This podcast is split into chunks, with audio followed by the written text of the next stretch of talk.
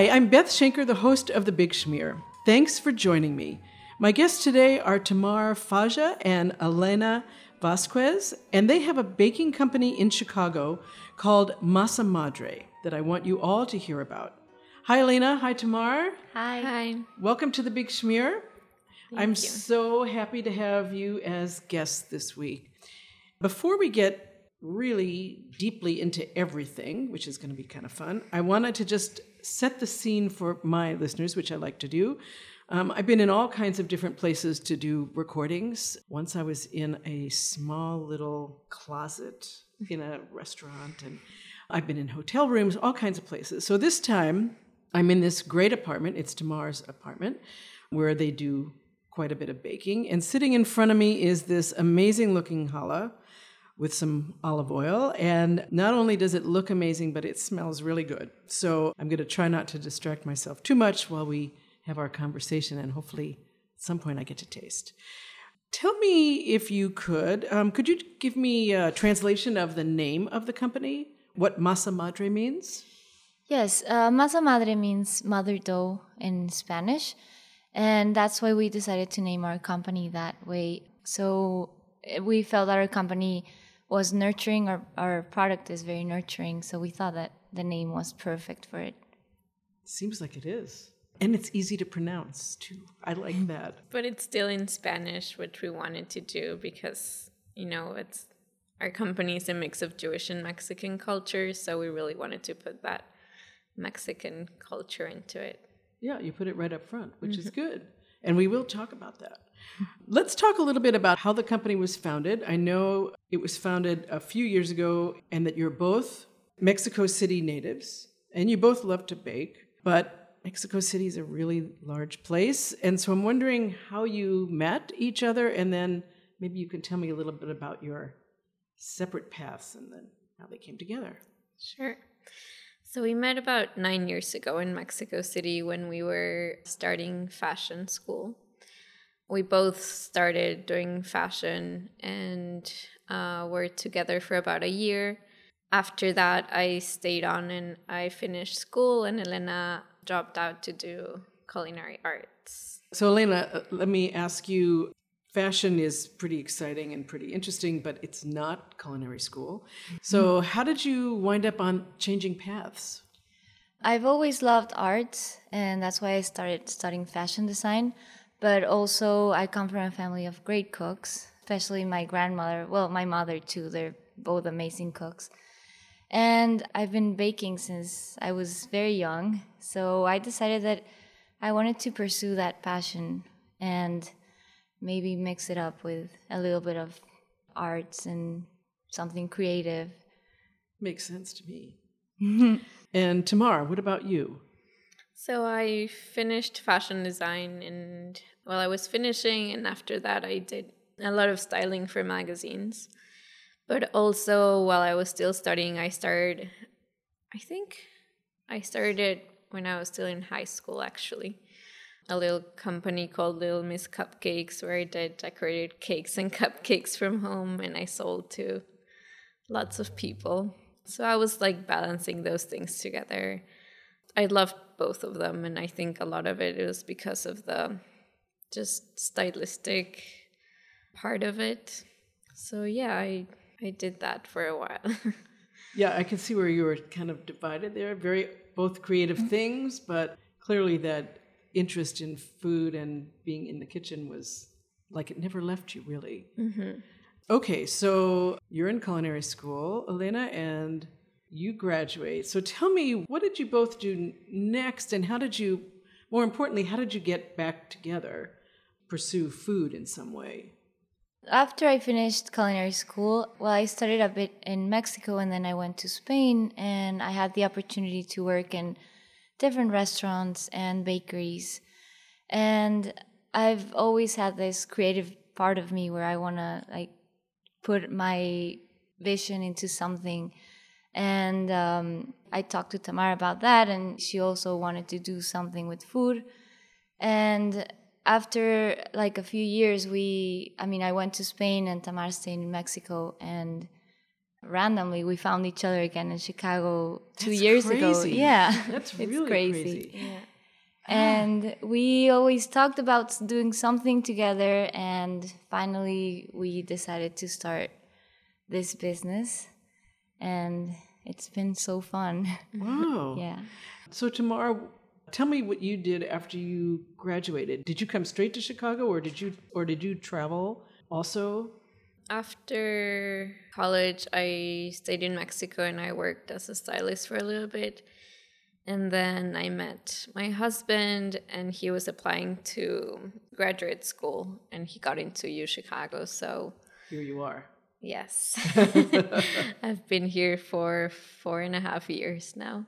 Oh wow. When I moved here, I still wanted to study and stay in fashion, so I did some fashion merchandising, but got really bored and I started a food blog doing like videos and recipes. Really? Yeah. Is it still around? Yes. And tell me what the name of it is. Sugar pill. Oh, that sounds dangerous. Yeah. Lots of sugar in there, but most of the savory recipes are pretty healthy. and yeah, so I've been here for four and a half years, but after about two and a half years, Elena came and we started thinking about starting this up. Wow, that's very cool. In the information I've read about masa madre, I've seen a couple of recipes for sufganiyot and babka and challahs, like the one that's staring at me across the table.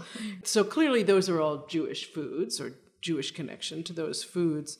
So maybe you can tell me like what your why you chose those recipes and those kinds of foods. Maybe let's start there.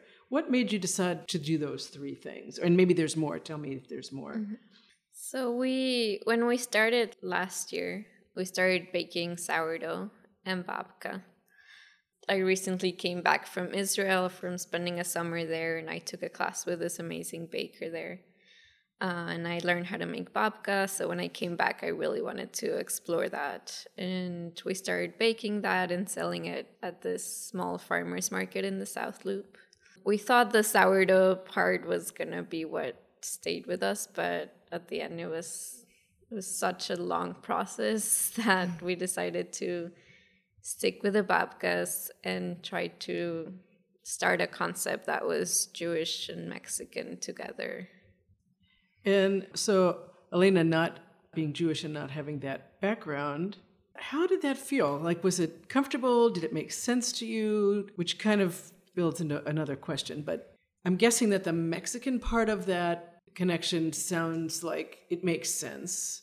But it's also asking you to think about a totally different culture.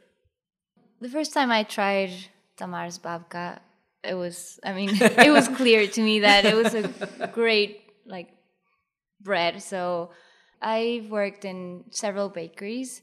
So I've, I've been in French bakeries and Mexican bakeries. And for me, um, it's been a challenge, but a good challenge to know more about Jewish culture and know knowing how to use the products, like not using dairy in, cer- in certain mm-hmm. breads and respecting all of that. And it's been fun. I mean, I love learning all about this and like putting my creative side mm-hmm. on that. And so it's been, I mean, for me, it's been very, very fun.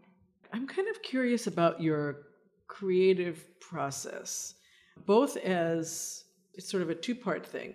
So you're both being creative, but you're working together, and eventually you'll have you'll decide on a recipe, a way to make whatever it is, the challah or babka, whatever. So that's one thing. But also, how do you marry Mexico and Jewish? And I'm guessing sometimes it's not equal parts. But I'm kind of curious how you how you go about doing that. Yeah, I mean, I think the process is a lot about looking at seasons. And I think in the Jewish calendar, there's the seasons are is very important. And in every season, there's like a, a different food, a different pastry.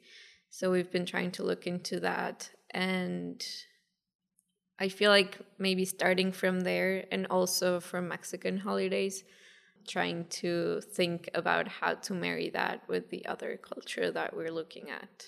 I think with the Mexican and Jewish part, I mean, for me, it's pretty natural because I grew up there and my family's Jewish, and there's a very big Jewish community that's been there for about a hundred years. So there's been a lot of influence and, I mean, a mix of cuisines there that have developed. So Tamara just comes to me and she's like, "So this is this holiday, and we usually eat this." And then from there, we're like, "Okay, then what do we eat in Mexico, and what would go good with it?" So we start thinking about ingredients and and as Tamara says, I mean, it's pretty natural for her, but for I mean, for me too, because it's I mean, I feel like bread can go almost with everything. So agreed, agreed. Yeah. and if you have a good bread, you can just add anything. It'll be good. I feel like in a way I can see how that could be really cool because you have Tamara, you have that history and um, not just of tradition um, in your own family, but just the Mexican Jewish traditions. You grew up with that. Your family grew up with that. But because Elena is has the Mexico part, but not the Jewish part, I feel like you would add new things that maybe you would tomorrow you wouldn't even think about. Yes, for sure. And I think that I was Mexican food was never that exciting to me. and I feel like in Elena's house, it was probably so much more delicious, and she has so much more experience with it that it's really helped to bring those flavors into our mix. Yeah, that makes total sense. So I got the reason why you wanted to start with babka because it was in your mind and it's incredible. I have a sister-in-law who taught me how to make babka and it's just it is really when it when you make it right it's really really good. Mm-hmm. and then i can guess about challah and sufganiyot sufganiyot for hanukkah. Is there any particular reason why was it just the time of the year and you were experimenting and those three things made sense? Or did you try other things and they didn't work? I'm just curious. Well we've tried those those three have have worked very good for us. We, what we try most are the fillings or the things that we add to it and yes, we've had some that don't work. we we only stay with the ones that are amazing. Of course, yeah. of course. So maybe tell tell us some like what what was your twist with babka? What what brought that to feeling like it's this combination of Mexico and Jewish, and maybe even sufganiyot? I'm just mm-hmm. kind of curious about that. Just adding something to the last question. So we made the sufganiyot when it was Hanukkah, and then we made rugelach in December, and we've made pan de muerto. Ooh, what's um, that? That's the Day of the Dead bread that we eat in Mexico. It's like a, a yeasted buttery bread. Oh, that sounds really bad. yes. and it's covered in sugar. Mm-hmm. Oh, really bad. and you can eat it with hot chocolate. oh, Mexican hot chocolate. Yeah. Right. Yeah. yeah. so babka is like our main thing and challah on Fridays and Saturdays, but all the other things we do like our seasonal things depending on what holiday it is. Sounds like great stuff. Really great stuff. How's the experience of working together on these recipes, the Day of the Dead? Tell me again how to say that. Pan de muerto. Oh, that's so beautiful. um, how has that, or has it, connected you in a different way to your own family roots? How is making those things and kind of putting your own twist on that? How is that for you? Well, we've had to think about the traditional things that you eat in Mexico. So when we started, we had a babka that was filled with rajas con crema, which means poblano peppers and sour cream. and that's a traditional thing that we eat a lot in Mexico. Uh, right now, we're not selling that. We're still working on some details to bring it back. But it's more about thinking about what's traditional that would mix good with this new type of bread. I mean, we live in, in the US, so we end up mixing all these flavors. So it's not always like typical Mexican food. We end up mixing it with things that everybody eats over here. So it's mostly about thinking what it's really, really Mexican. And um, I think it, it's brought me more like how do you say it? Like Close. close, yeah, close to to my roots and my culture. Thinking about all these ingredients that they're eaten over there for some specific reason because they're fresh or they're I don't know. Yeah, you have to be really thoughtful about it. Yeah. Um, there's a reason why certain things are available there and not here, for instance. So makes sense. And what about you, Tamar? How does that making these kinds of dishes in collaboration with Elena does that change how you connect with being Jewish in this country, or does it make you think about it differently? Yeah, I think food has always been very important for me and I learn so much every time that we make a different recipe or a different type of bread or dish because we need to do some research about it. And so, learning what type of things they made and where they made them, I think it brings me closer to my roots and also understanding why and so much about the culture. You know, like there's some, my family is from, part of them are from Lithuania and part of them are from Syria. So, you know, one of our babkas has za'atar in it, and but the babka itself is more like a Eastern European bread, and the za'atar is like a Syrian thing. So, learning about all of those cultures and then giving it a Mexican twist, it, I think it's really brought me closer to all of my roots. Well, so you're combining Ashkenazi and Sephardic, all that stuff. Um, the best from all, right? Yes. So, have you shared your recipes with your families back in Mexico? Yes. And how is how were they? What did they think? Well, I was just in Mexico last week and I brought a babka. and they were all so happy. They loved it.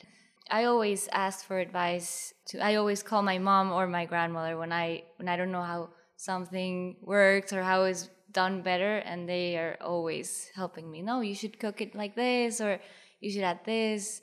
So It's a real collaboration. yeah, it's a real That's yeah. great. So I feel like our our the, the breads that people are tasting have like advice from all our Lots of love, right? Yeah. Lots of Yeah. family and love. I love that's really very cool. When I was in December in Mexico, I we made like a pop up of masa madre in Mexico, so I sold a bunch of them, and my family was very happy. I bet. my grandfather he loves the babka, and my grandmother has a bakery that's been there for over forty two years, I think. Wow. And now she asked me for my recipe to start making it there. That's really cool. yeah, Oh, I love that. yeah. I hope I hope she does. We'll see. That's really exciting. So, um, my understanding is that your bakery is kind of a virtual bakery. So, maybe you can tell me. So, I live in Chicago. So, how would I go about ordering something if I wanted to? And then the other question is if I don't look, live in Chicago, is there a way to sample some of these great things? So, what do I do if I live in Chicago and want to have a challah? We recently uh, launched our website, so now you can order over there. What's your website address? Uh, wait. Hello. HelloMasamadre.com. okay, one word, right? yes. Could you spell it all out? Yes, it's H E L L O M A S A M A D R E dot com. Perfect.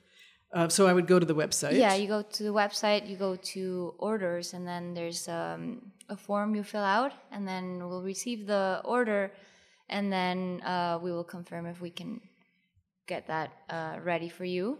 We are not delivering right now outside of Chicago. It's in our plans, definitely. Hopefully, in the next weeks or month. Wow.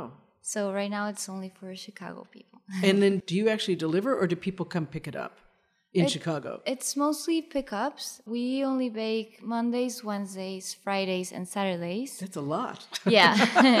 when you say only, Only. like- only four Um, days. During the week, we have two pickup times for people to come pick up their order over here. They either choose from 12 to 1 p.m. or from 5 to 6 p.m. And on Saturdays from 12 to 1 p.m. so tell me about the kind of people who order. Like, do they just live in your neighborhood? Are they people f- outside of Chicago? And how do they know about you? I'm just curious. Yeah, I think there's been a great mix of people that order from us. I mean, The first article that came out was like a Pilsen neighborhood blog, so we started getting a lot of orders from within the neighborhood. Then a lot of people from the north side order as well, or people who work in the loop. Because it's pretty convenient. Yeah, so there's like a bunch of different people, and I think they find out either through the articles that have come out. There was just one in the Chicago Magazine that came out last week. And also, I think our Instagram has grabbed a lot of attention for some reason. so, great photos about food. How can you lose? so, even though you only bake, I think it was four days, what else do you do? Do you have to have day jobs? And if so, what do you do besides spending all your free time baking? I'm a um, healthy cooking teacher with Common Threads. So it's uh, an organization that works with public schools to teach kids and families how to cook and eat healthier. So now I have three schools, so three days a week I go and teach cooking classes there. How old are the students? They can be from like six to 13 or 14. So it's pretty varied. That's and then pretty some broad. Of, yeah, some of the parents come too. So it's a pretty fun class. I really like it. That's great. And what about you, Elena? I am a yoga teacher. Oh. Yeah. right now I teach at a studio in Chinatown. It's called Yoga 108. So, yeah, we're always dividing our time. you are really busy people. Yes. really busy people. and so, Elena, you, you said that possibly down the line you might be able to find a way to have your products move beyond the Chicago area. Are there other plans or things that you're thinking about for the future of the company? Which makes me feel like this means it's got this really great momentum and it's successful. You've got a successful base, which is very cool. We're still thinking about uh, our options between opening a place or staying as an online bakery. But definitely, we want to be able to deliver not only outside of Chicago, but also reach other parts of Chicago. Right now, we are only able to deliver to neighborhoods that are close to Pilsen because we do everything and we're, we can't go farther. So, definitely, that uh, we're still working on our delivering options. That's important. Yeah. So, we're looking into either starting to work at a kitchen outside of our own mm-hmm. where we can make a lot more orders and or looking for a place but we're not sure that we're ready yet so are you surprised at the interest and the impact i mean i know how it is to go from an idea to then actually doing the idea and there's a huge learning curve in the middle of that and then you're doing it but then there's like oh my God, we're doing it. Mm-hmm. So, what's that like? Yeah, I think it was super fast. I mean, I know you said that the company has a couple years, and the Chicago Magazine article also said two years, but really it just started in October. so, whoa. it's yeah. been very fast. I don't even think that we've had a lot of time to think about how this happened and how to move forward. So it's been very surprising to see how people have been so excited and interested in our product. I think it's the times. I mean, some of it is that more and more small places are opening up all over the country, and it's all about homemade things with great ingredients and and more nutritious and I think that's really appealing to people and now there's ways for them to move on that appeal with places like Masa Madre. Mm-hmm. So I think we all benefit for that. That's it's important to be eating healthy and eating food that's made with love. So yeah, I think it's I think it's all good. And we've also been surprised to see that we haven't really found any Jewish bakeries in Chicago. So even though there's a really big Jewish community. So I think that's that was a very good point for us. Yeah, absolutely. So we're getting kind of toward the end of the conversation. And I had asked if you have a recipe that you might want to share. And Tamar was thinking about a recipe for spice, za'atar. Mm-hmm. And I'll have that on my website. She's going to share that with me. But I wonder if you want to talk a little bit about it. And most people who are familiar with that spice think about Israel. And so you were explaining to me earlier there's that if I were to have that spice in Mexico, it would taste very different. Right. Yeah, I mean, it's za'atar is a Middle Eastern spice. My grandparents from my dad's side come from Syria, so they used to make it there. But when the Jewish people from the Middle East started getting to Mexico, they couldn't find all of the spices that they used in the za'atar because it's a mix of about seven to nine spices. So instead of sumac, they started using hibiscus flower because it not only has the same color, but also about the same acidity and flavor. So it's a very interesting spice, and I think that you can probably find it very differently. The taste would be very different in every country or every place that you buy it in. And would you use it in the same way or with the same foods in Mexico that you would find it, say, in the Middle East? Yeah, I think so. I mean, a lot of it is, you know, like a pita bread with za'atar or maybe like a chicken with it mm. or a fish with tahini and za'atar. So, yeah, I think it would be pretty much the same type of foods. So, for those people who live in the Chicago area or who aren't so far from the Chicago area, I know that you have a couple of events coming up soon, and maybe you could talk just briefly about those. Yes, uh, we'll be having an event with Atlas Obscura. The date has not been set right now. It's it's going to be definitely in the middle of April. Yeah. and people will be able to check your website. I'm yes. guessing that'll be on there once you have the date. Yeah, it'll be on our website and it'll be on the Atlas Obscura website. The tickets will be available and we'll be giving a babka class. That's so, so cool. Yeah. it's going to be at Pleasant House Pub here on Halsted Street in Pilsen. So I think it's going to be a very fun event. I think so too. Anything else that people should know about? Well, this Saturday, I'm not sure that um, the podcast will be up, but we're having the birthday party of Hope Hopewell Brewing. We're going to be selling babkas there, and we're going to make a special one for them for their peach beer. We're going to be making a stone fruit babka. Whoa. a signature babka for your beer. Yes. yes. What more could you ask for? Really? well, I want to thank both of you so much for opening your home and sharing conversation about your company and hearing about all these great, exciting things that you're doing. sounds really fun. I wish you lots of luck, continued success. So thank you for being my guest. Thank you, thank so, you so much. this has been really fun.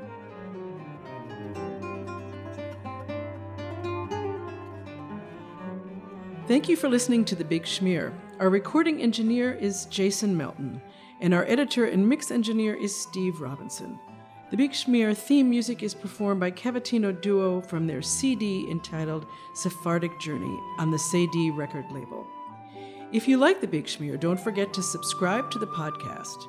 If you have comments or questions, I'd love to hear from you. Please send your email to beth at thebigschmear.com and be sure to check out my website, thebigschmear.com, to find recipes shared by my guests. Thank you and happy eating.